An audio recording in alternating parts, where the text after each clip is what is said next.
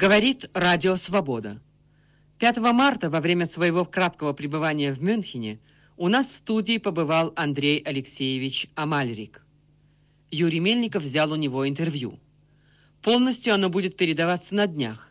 Сейчас мы предлагаем вашему вниманию сокращенную версию. Итак, включаем ленту. Андрей Алексеевич, вы третий день находитесь в Западной Германии, в Федеративной Республике Германии. В частности, в Бонне у вас были встречи с представителями политических партий и социал-демократов, и э, христианских демократов. Расскажите, пожалуйста, вот об этих встречах.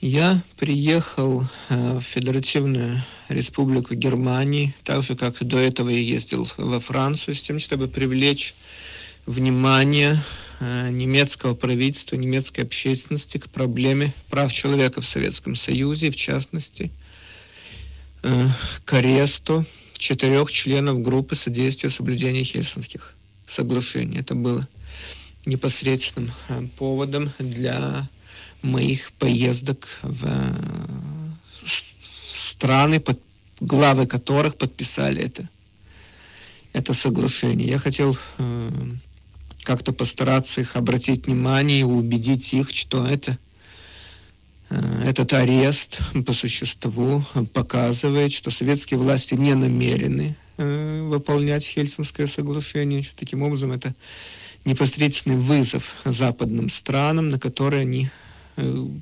хотелось бы, чтобы на этот вызов они прореагировали. Э, как это на практике происходит? Вот вы задумали встретиться с э, Шмидтом или кем-нибудь из его ближайших сотрудников. Как, как вы это делаете? Я посылаю телеграмму Шмидту. Как я посылал телеграмму уже Скарде Стену, я писал об этих арестах в Москве, о том, что профессор Орлов перед своим арестом просил меня представлять его группу, и как представитель группы прошу об этой встрече. Я получил от господина Вишневского, от государственного министра, любезный ответ, что именно ему э, канцлер Шмидт поручил эту встречу. Я должен сказать, что я был удовлетворен таким решением вопроса. Господин Вишневский – это один из крупнейших западно-германских политиков. Это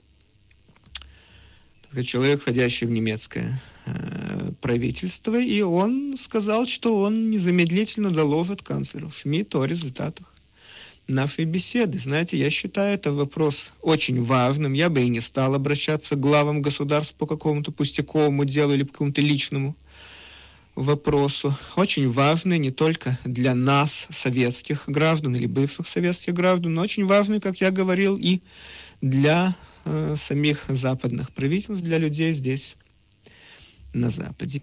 Я довольно долго э, говорил, я рассказал об общей обстановке в Советском Союзе, сказал, что обстановка сейчас немножко напоминает ту, которая была перед смертью Сталина. Есть известные параллели, о чем можно будет даже поговорить подробно в другой раз рассказал о, конкретно о, значит, о движении за права человека, о последних арестах и передал господину Вишневскому материалы, э, которые приготовила Хельсинская группа в Москве.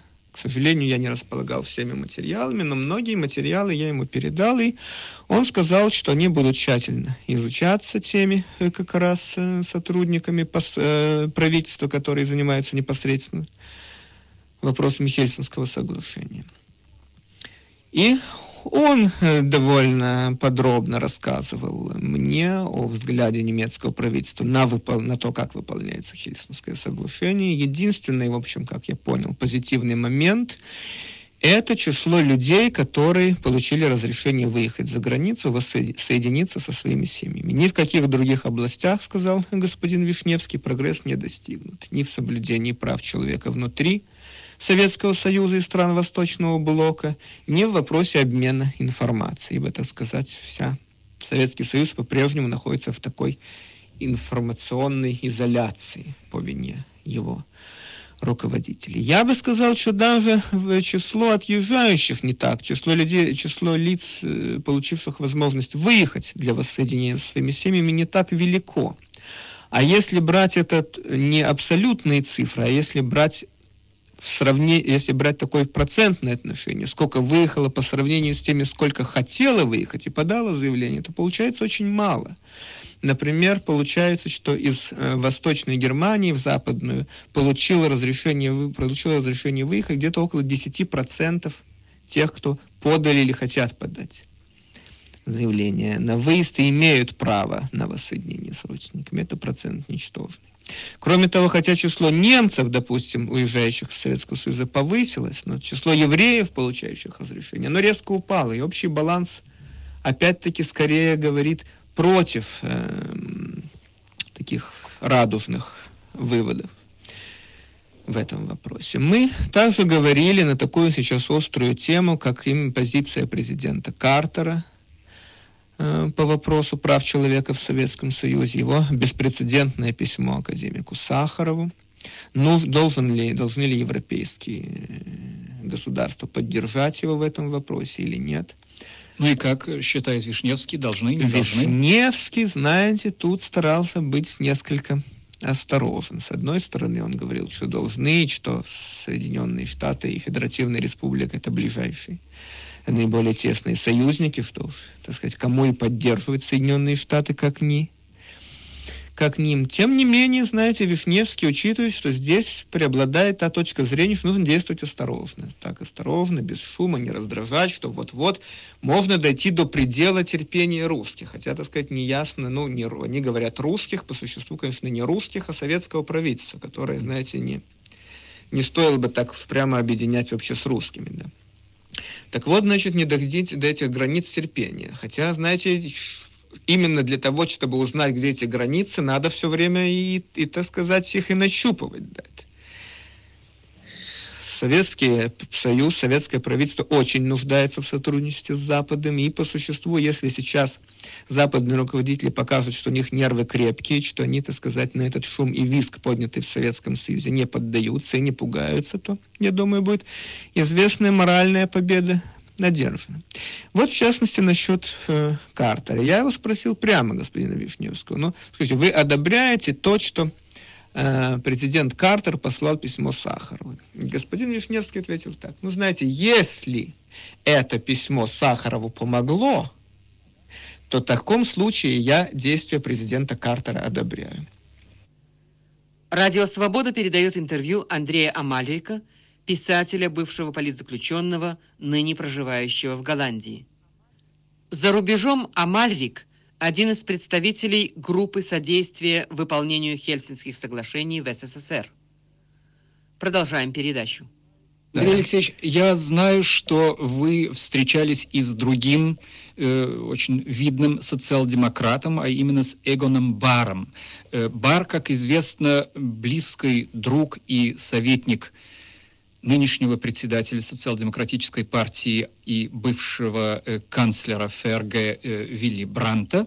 И, кроме того, Бар э, считается по праву, может быть, самым основным архитектором новой Остполитик, восточной да. политики, политики диктанта Западной Германии. Вот вы с ним встретились, и это, конечно, э, очень уж интересно и любопытно. Да, сейчас я вам э, расскажу и про эту встречу. Дело в том, что я еще когда приехал в, в Бонн, еще на вокзале, я сказал журналистам, что хотел бы встретиться с представителями разных политических э, партий здесь, и в частности, если это можно, с господином Брандом, которого я лично хочу поблагодарить за его помощь в моем освобождении. Мне говорили, что господин Бранд, когда я сидел в тюрьме, он как-то ходатайствовал перед советским правительством о моем освобождении, и это было это или решающим, или не было, но, во всяком случае, это свой вклад в мое освобождение внесло. Мой переводчик потом по моей просьбе в канцелярию господина Бранта позвонил, сказали, что господина Бранта сейчас здесь нет в Бонне, но что, вот, возможно, встреча с баром. Это тоже очень интересная встреча. Бар действительно очень интересная фигура в э, Западной Германии. Действительно, он, как вы говорите, по-видимому, архитектор, один из архитек- главных архитекторов этой восточной политики. Господин Бар начал с того, что вот мое присутствие здесь у него в кабинете – это лучший довод в пользу восточной политики.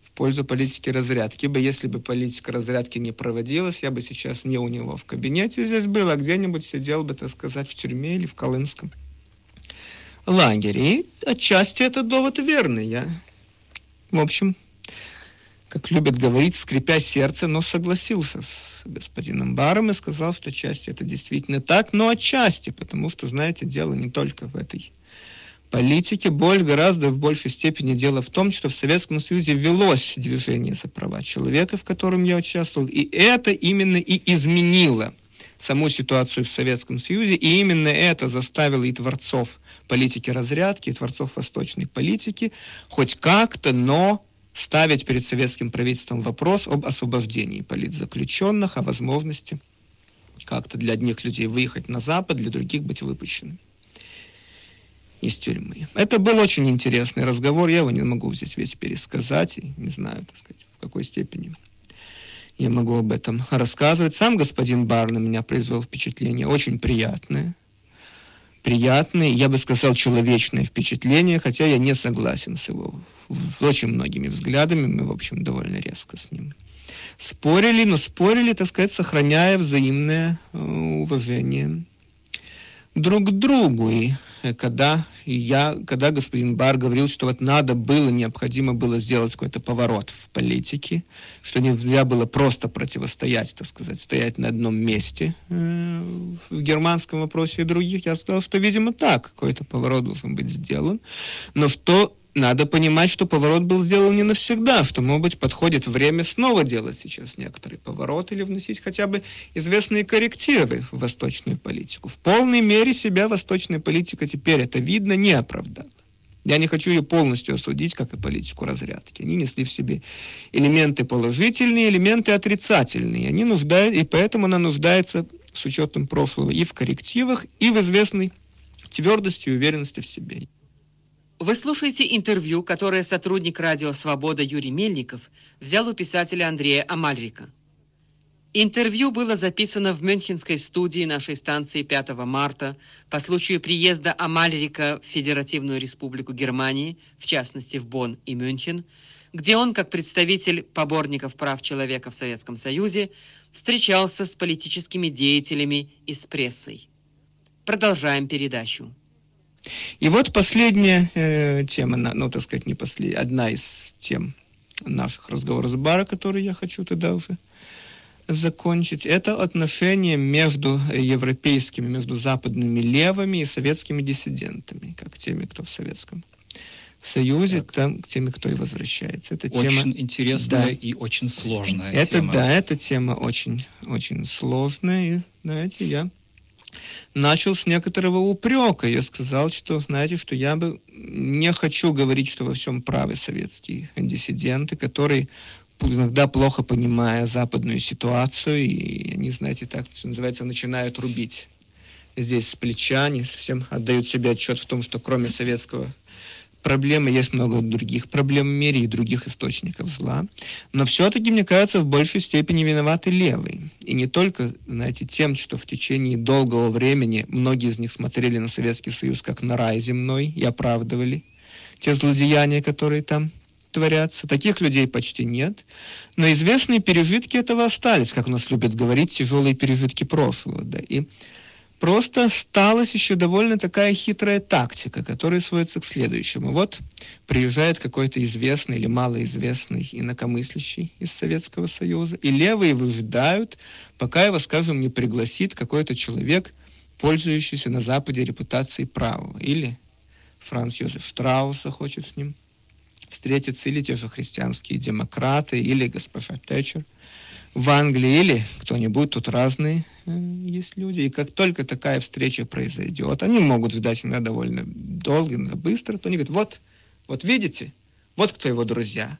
И вот, вот кто их друзья. И друзья правые, это консерваторы, вот, вот, вот, вот мы все это говорили, вот мы предвидели, вот все-таки в Советском Союзе много хорошего и так далее. Я сказал, знаете, это не совсем честная тактика. Вы так боитесь, что вот э, диссиденты будут использованы, что их использует реакция в своих целях. Пожалуйста, используйте вы в своих целях. Вот, господин Бар, я перед вами. используйте меня. Давайте будем более честными, давайте начнем известный диалог между сторонниками социализма на Западе и противниками советского типа социализма. Этот диалог будет полезен для обоих сторон. И особенно он может быть интересен как раз западным сторонникам социализма, и социал-демократам, и коммунистам, и левых других оттенков, потому что Советский Союз – это пример неудавшейся попытки построения социализма. Это хороший пример, как не нужно строить социализм. И поэтому все мы, и кто за демократический социализм, и кто против социализма вообще, мы должны быть интересны вам. Наш опыт очень может вам пригодиться. А нам пригодится, в свою очередь, ваша помощь и ваша известность, не скажу давление, но ваша попытка какого-то влияния на то, что происходит в Советском Союзе. Ну и реакция Бара на это? Скорее положительная. Скорее положительная. Я думаю, я думаю, я не хочу преувеличивать значение обеих этих бесед. Я понимаю, что от разговора со мной никакой, так сказать, не начнется новой восточной политики, никакой перемены резкой в э, политике э, федеративной Германии не произойдет, но во всяком случае у меня впечатление, что эти разговоры не были бесполезными, что они были важными и что какой-то результат они дадут. И я бы сказал, у меня есть известный опыт. Я могу сказать, что, например, моя поездка в Соединенные Штаты, мои беседы с господином Венсом, господином Бжезинским, с членами Американского конгресса, мое выступление в Институте международных отношений, там беседы в Госдепартаменте, что все они оказали весьма хорошее воздействие. Я вижу это сейчас. Кроме ваших встреч с политическими государственными деятелями, у вас были еще встречи, вы уже э, коротко упомянули об этом в Бонне, с журналистами. Э, что еще было в этом роде или будет в этом роде в, за время вашего пребывания в Германии? Знаете, были, была, вот, кстати, общая встреча с журналистами, была пресс-конференция, которую я провел после встречи с Вишневским и Баром, была встреча с э, редакторами газеты Die Welt. Просто я там в течение двух часов отвечал на вопросы. Это не как интервью, так сказать, для того, чтобы штаб Вельт лучше понимал э, происходящее в Советском Союзе. Сегодня утром я принял участие в дискуссии, организованной э, баварским телевидением с участием чешского историка и двух немецких журналистов, и была, я бы сказал, довольно интересная дискуссия. Я даже делал такие несколько театральные жесты. Я там показал облигацию внутреннего государственного займа, ибо советское правительство мне 10 тысяч рублей должно, которое оно не отдало и не намерено отдавать. Я сказал, вот смотрите, господа немецкие банкиры, как бы ваши 15 э, миллиардов, которые задолжал Советский Союз Западной Европе, не пропали таким же образом, и довольно картину эту, значит, облигацию порвал, да, это, знаете, всегда. Такая э, встреча. Теперь я немножко хочу просто, мы с женой хотим тут немножко даже отдохнуть сейчас в столице, до Баварии.